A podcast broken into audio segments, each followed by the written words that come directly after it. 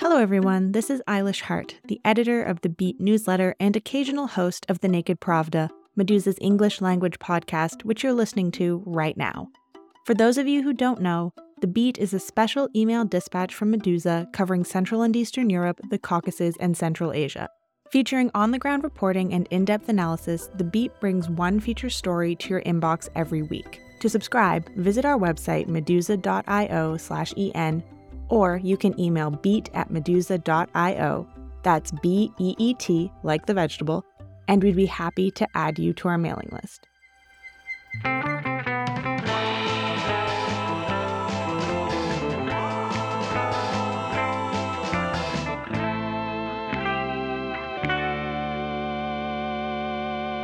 For this week's podcast episode, I wanted to offer a sort of behind-the-scenes look at my work for The Beat. In early February, I wrote an article titled "To the Victor Goes the Oil," which examined how the Hungarian government, under Prime Minister Viktor Orbán, has worked to maintain good relations with Putin's Russia, despite the Kremlin's ongoing war against Hungary's neighbor, Ukraine. The experts I spoke to for that story had a lot of insight to share, more than I could work into a single article. So rather than keeping all of that knowledge to myself, I decided to turn our conversation into a podcast episode all about Russian influence in Hungary and how it's shaped the Orbán government's response to the war in Ukraine. I remember the first Russia-related story that I started to investigate was back in twenty fifteen, when a Hungarian diplomat based in Moscow was arrested in Hungary for fraud, an unrelated issue to what the real problem with him was. And the real problem with him was that he was the agricultural attaché to the Moscow embassy of, of Hungary, and he failed his national security screening twice because of his connections to both the Russian mob and also the F S B. That's journalist Szabolcs Panyi from Direkt thirty-six, a nonprofit investigative outlet based in Budapest. We uncovered that his girlfriend was essentially working for the F S B, and this guy, this diplomat named Sidav Kish, he was basically pressuring and blackmailing the consular section at the embassy in Moscow, which started handing out visas, hundreds and uh, not just hundreds, I think, I believe at least four thousand visas to criminals, prostitutes, and all kinds of people who were not really fit for the procedure.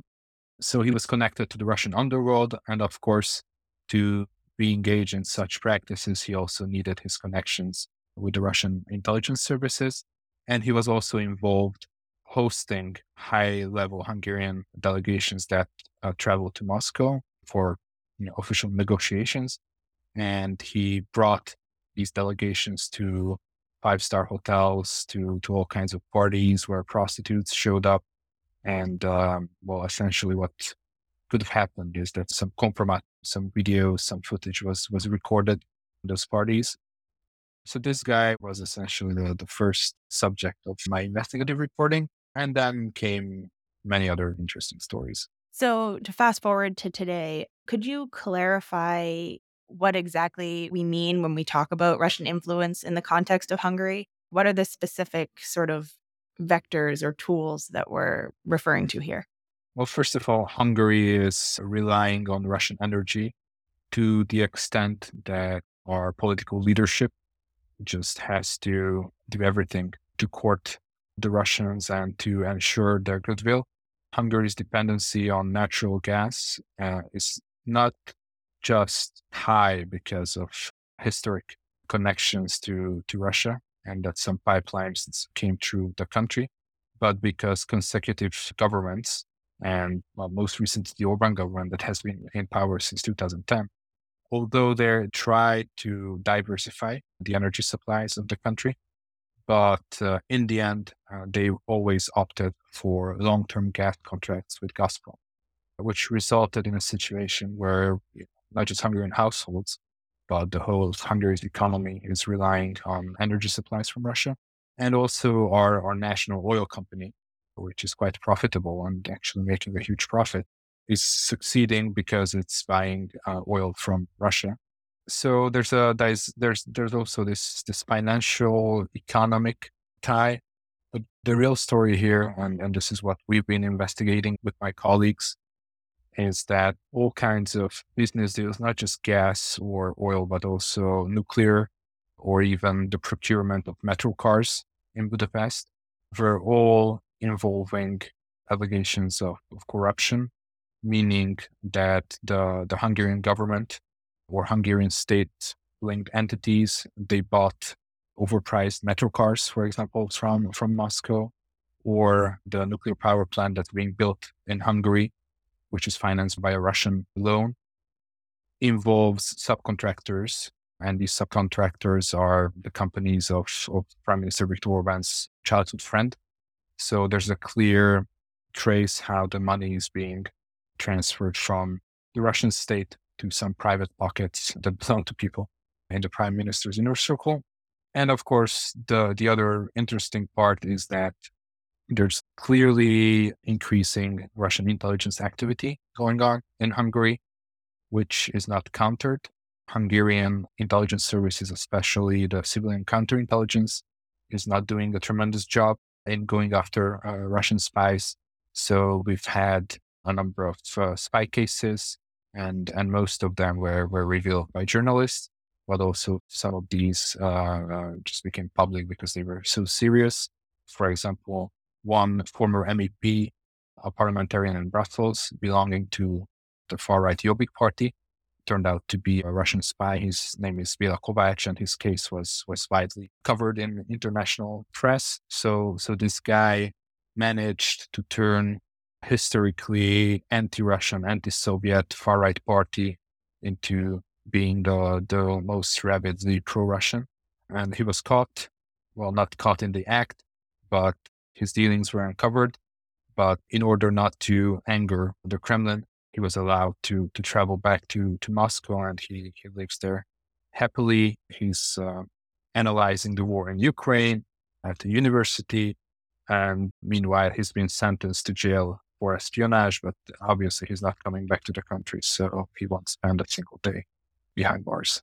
And so when, you know, journalists are uncovering these espionage cases, does the government address it at all? Like, do they try to put some kind of spin on it, or is it more like sweeping it under the rug or turning a blind eye?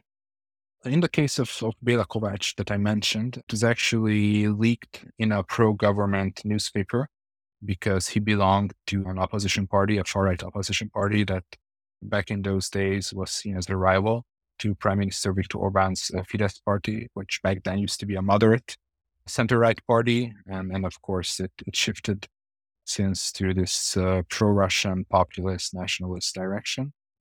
Usually what the Hungarian government does is that they just try not to engage with journalists. They don't reply to our questions and, and try not to talk about these controversial issues.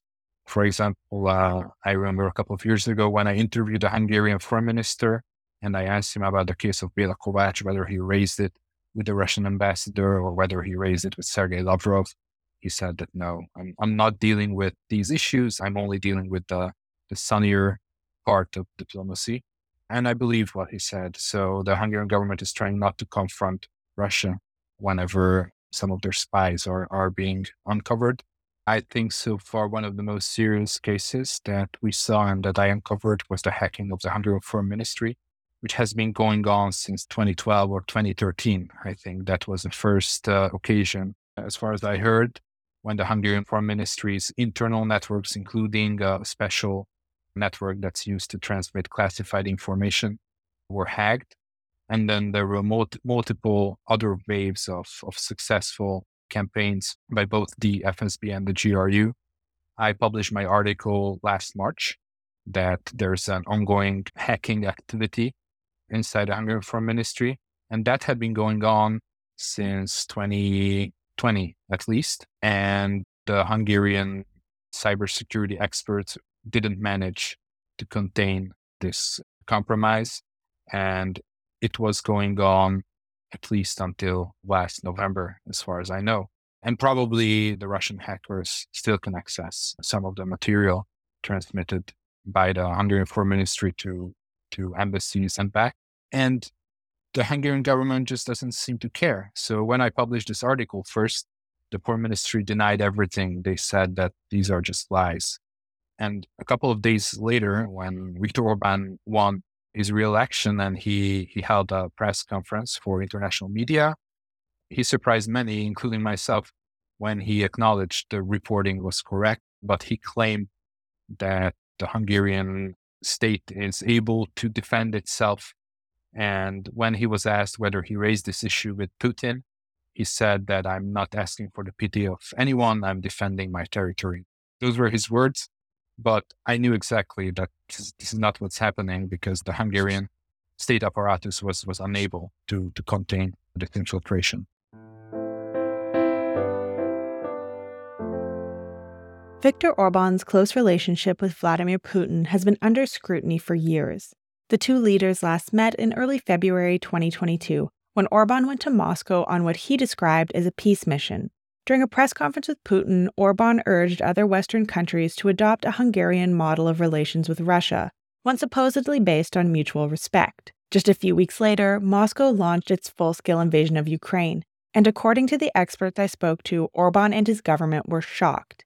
Here's what political analyst Andras Tóth-Czifra, a non-resident fellow at the Center for European Policy Analysis and the Foreign Policy Research Institute, had to say about Budapest's response. When uh, the invasion actually started, for about a week or two, both the government and its media machinery were in a state of paralysis. That's what it looked like from the outside.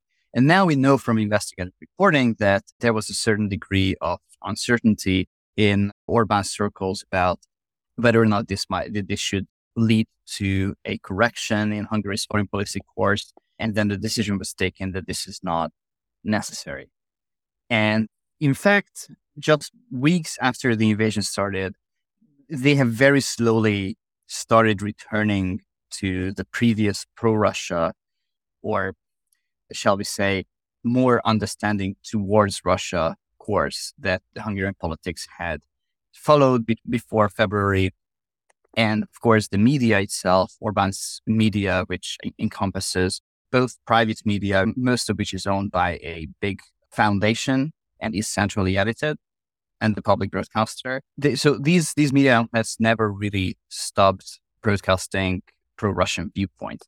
And over the year, as Orbán found a narrative that helped him spin the topic of the war, these media outlets have become more and more daring with their pro-Russian coverage. Orbán himself, to a different degree, of course. We're not talking about, you know, Orbán, for instance, depicting Volodymyr Zelensky as a Nazi, as some of the talking heads in Fidesz-friendly media did. But Orbán himself sort of ramped up his rhetoric, which was initially supportive of Western sanctions against Russia, and now it's almost openly hostile to them. In May or June, together with my brother, we made a website, Orban dot media, where we um, tried to visualize, choosing a random day, what the war looked like from the perspective of a person who is consuming the contents from these media outlets.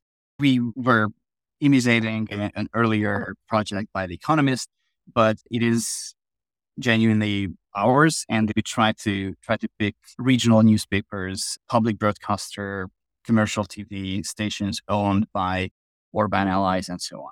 I invite people to look at that. I think it's still, how many months, eight, nine months later, it's still fairly accurate.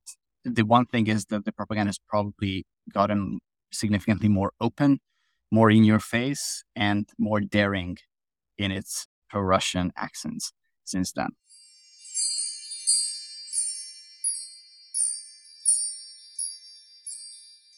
Shushana Weig, a visiting fellow at the German Marshall Fund of the United States and a lecturer and researcher at European University Viadrina, also said that Orbán's government has taken a business-as-usual approach to its Russia policy, despite the fact that this has put Hungary at odds with its European partners.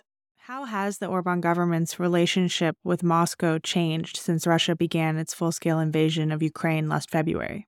The Orbán government did everything it could to ensure that there are no major changes in its relations with Russia. It continued to prioritize both economic and energy relations with the country, and it generally just seeks to continue to conduct relations as business as usual. One of the key areas where we see this is, of course, energy, both in terms of energy import regarding oil, gas. Hungary has been very adamant to advocate for even exemptions from E U sanctions that were to touch these areas, but also in expanding energy relations further, so especially regarding nuclear energy. There are two key components to the question: the continued supply of the Paks one power plant with nuclear fuel, which comes from Russian sources at the moment, and the second is the construction of the Paks two nuclear power plant with two reactors. In fact, we have seen quite some progress in terms of rolling out construction, much more in the past one year than, than before.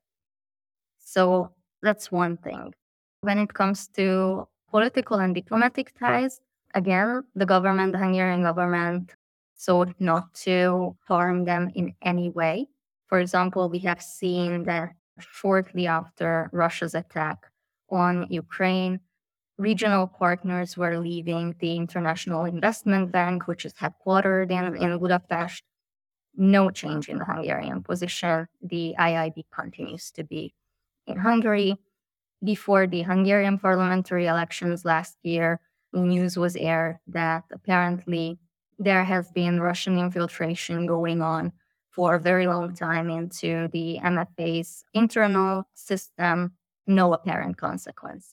So the Hungarian government was very keen on preserving its high-level ties with Russia. And we also see that the messaging about the war in Ukraine is very much in line with the Russian narrative. So consequently, relations with Ukraine at an all-time low. Of course, it's not unprecedented. Hungary has been blocking the rapprochement between NATO and Ukraine for several years by now due to concerns about the rights of the Hungarian minority in Ukraine. But ties obviously didn't improve since Russia's attack or renewed attack started on Ukraine last February. And the Hungarian government's rhetoric has reached an all-time low, essentially, comparing Ukraine to a failed state in the latest comments from Prime Minister Orban. So obviously this does not go without consequence, and, and the Ukrainian party is increasingly frustrated with Hungary. If we're going to try to dig down into why Budapest has maintained this pro-Russian stance, what are the benefits? What's in it for Orban's government? And then what are the costs of maintaining this pro-Russian position? To be honest, I see more costs than than benefits, certainly. So when thinking about benefits, for the Hungarian government, maintaining good ties with Russia clearly seems to be a priority. And in that regard, this stance has been very beneficial for the political leadership and, and preserving these ties. But how it translates to, to practical benefits, I think that's where the balance is really tilting towards costs. So we could argue that the Hungarian government's stance resulted in the exemptions that Hungary received when it comes to the import of oil through pipelines. But this is something that could have been negotiated in a way more constructive manner as well. So in, in itself, I do not see this as a benefit. On the cost side, I think the list is much longer. So Hungary is by now clearly isolated with its position among its Western allies. It comes at really high political costs. It's not only that Hungary is damaging trust with partners, but also it tries to speak out from the alliance. And, and this is something that in, in such an extreme situation with lives on the line is a damage that's really hard to, to salvage. This attitude of the Hungarian government was clearly not beneficial in terms of arguing for the improvement of minority rights for the Hungarian community in Transcarpathia. In fact, it can potentially harm that aspect as well. I think constructive attitude would have actually led to a more cooperative stance from the Kiev government towards this particular issue as well. Also, this has undermined relations with one of the closest allies of the Hungarian government, the Polish P I S-led government. And this will also be particularly problematic for the governing party as we are approaching elections for the European Parliament, where it's going to be much harder to build a pan-European alliance that the government was hoping to put under roof with law and justice. Other countries that the border Ukraine and Central and Eastern Europe have gone all in on supporting Kyiv and resistance against Russia.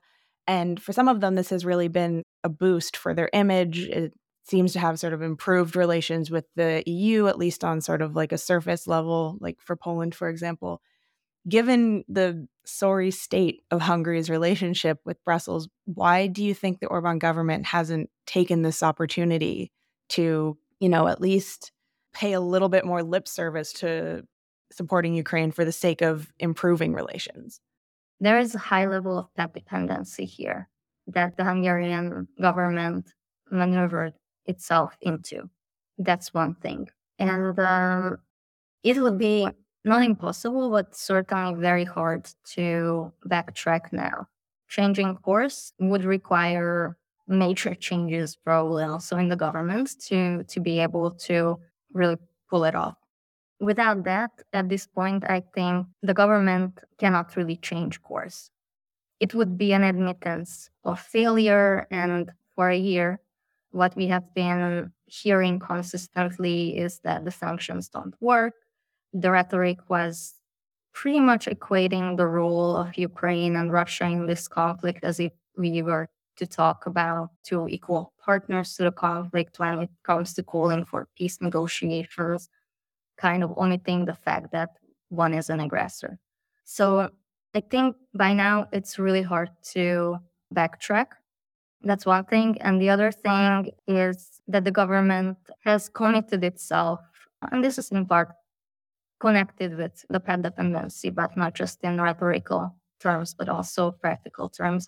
So the Hungarian government very much committed itself to maintain good ties with Russia, and the costs of breaking with that could potentially be high, and it seems that this government is not willing to take that risk. So the longer the government maintains its course, the harder it's going to be to correct it. If we go back like a year ago, why it was taking this course to begin with, I would not exclude that the government misjudged the situation and did not expect that the war would go on so long, that Ukraine would really hold on to defend itself, and potentially expect that it's going to be over sooner, or it's going to be something that we have seen before in Crimea, in Donetsk, and did not assess the costs and benefits appropriately.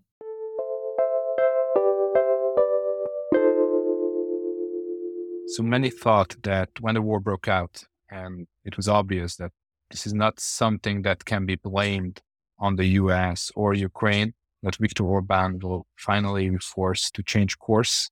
And after years and years of, of pro-Russian policies, he would finally just, you know, follow what, what the mainstream line was, support Ukraine, and at least rhetorically criticize Russia.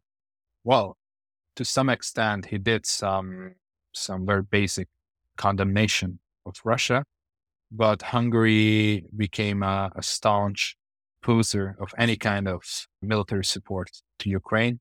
From day one, the Hungarian government emphasized that, uh, and this is a, this is a really cynical slogan, that Hungary wants peace. The Hungarian government wants peace. And because of that, they are not supplying any kind of military equipment to Ukraine. More than that, Hungary also refused any kind of uh, military transfers through its territory.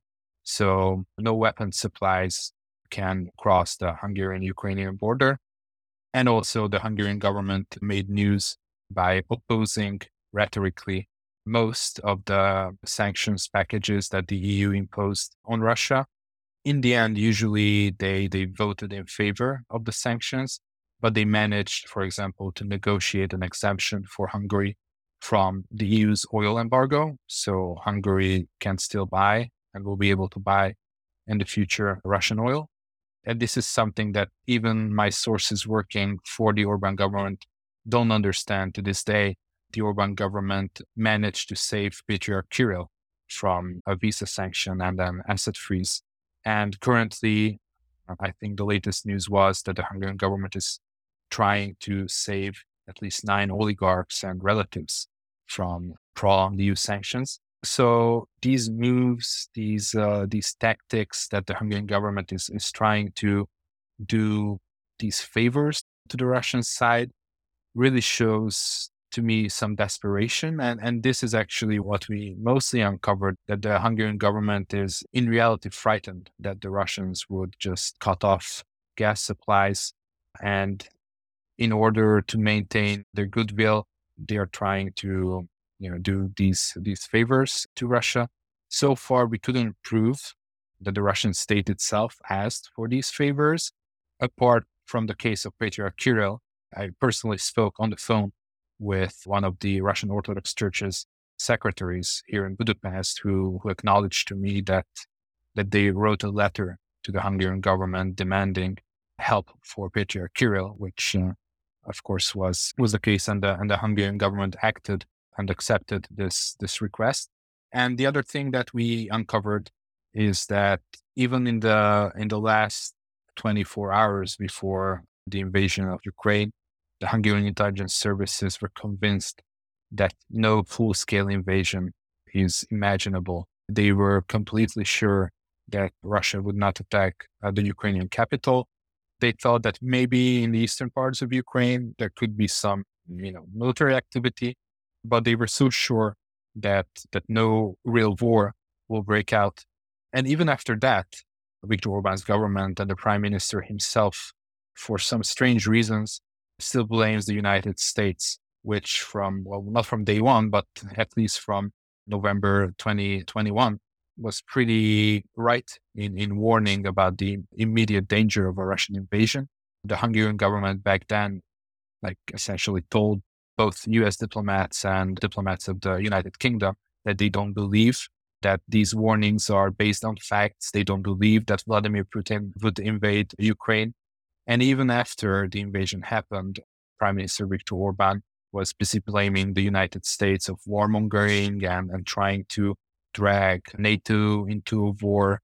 So his positions ever since did not change a bit. Hungary is just as pro-Kremlin as it was in the, in the last, I don't know, eight or seven years.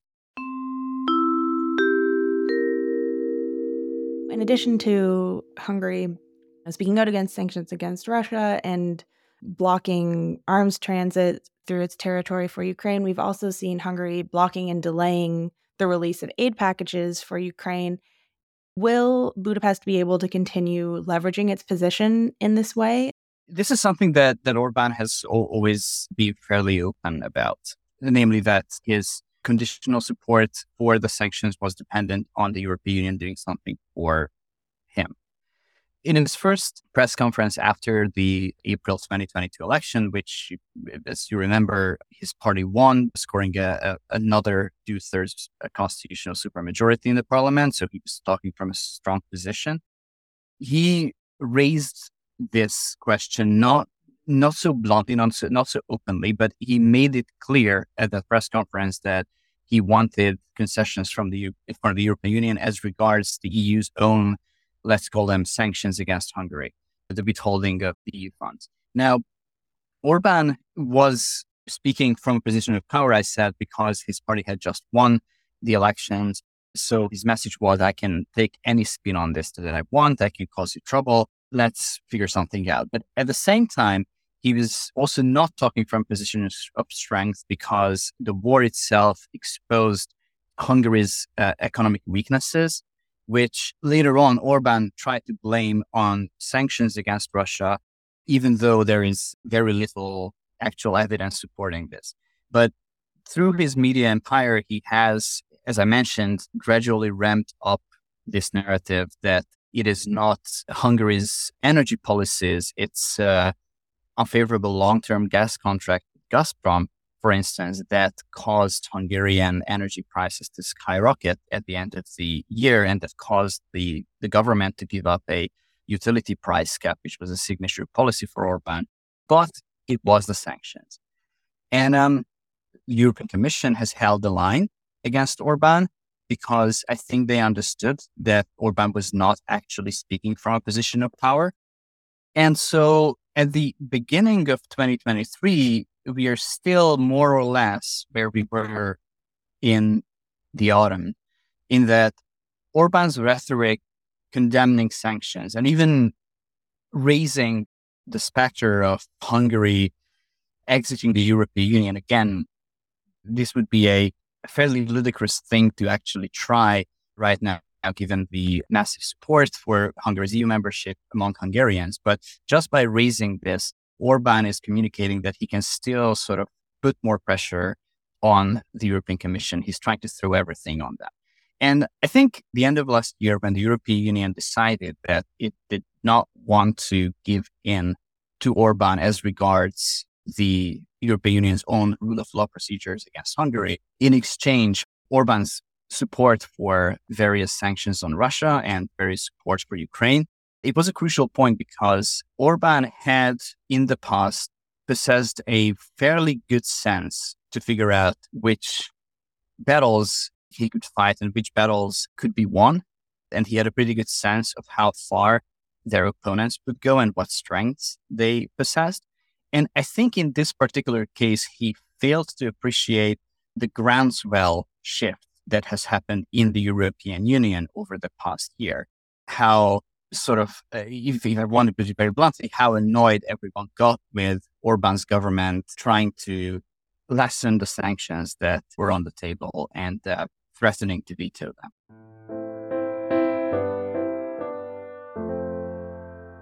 Is there any domestic pressure at this point for Orban's government to change its pro-Russian stance or to resolve the ongoing disputes with the E U? I would separate these two areas. I think when it comes to resolving disputes with the E U, these primarily concern rule of law questions domestically.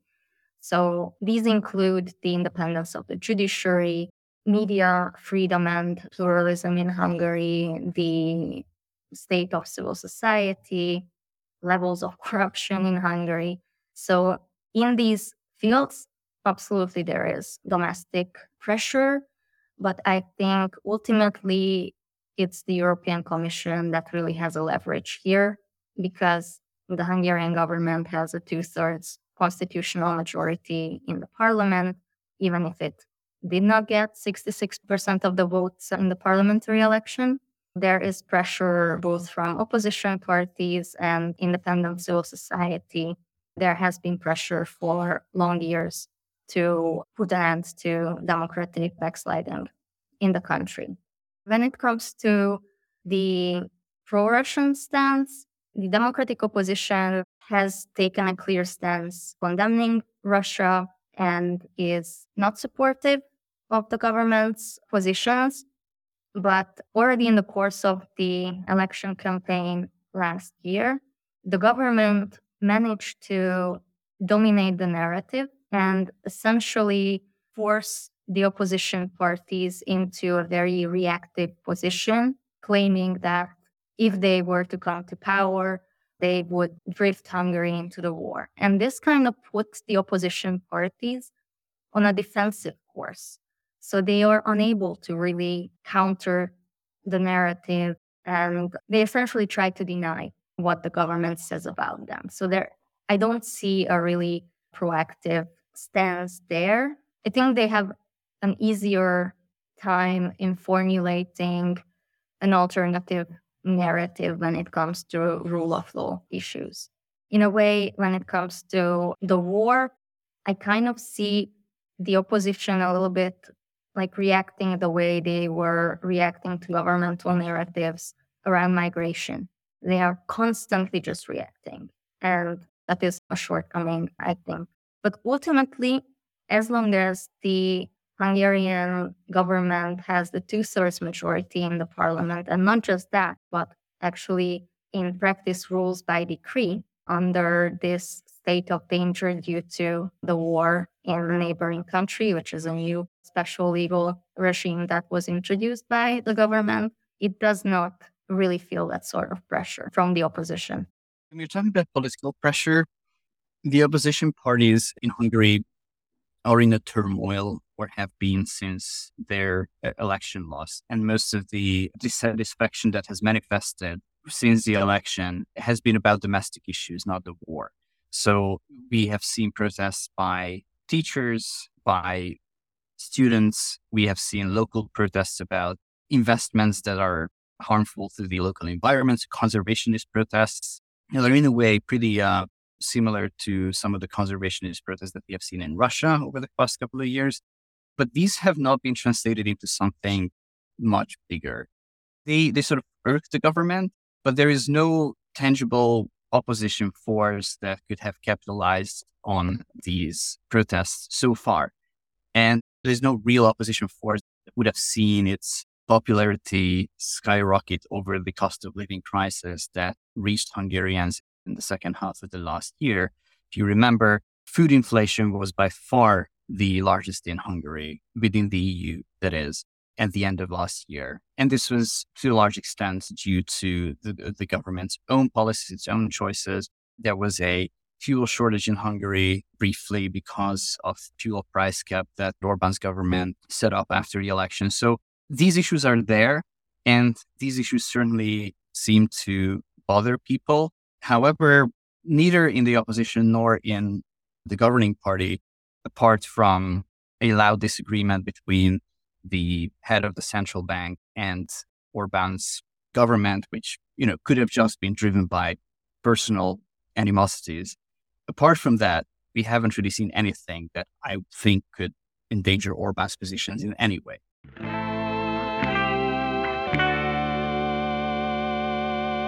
You've been listening to The Naked Pravda. Thanks for tuning in, and thank you for supporting our work at Meduza and for letting people know about it. Please put out the word. Until next week.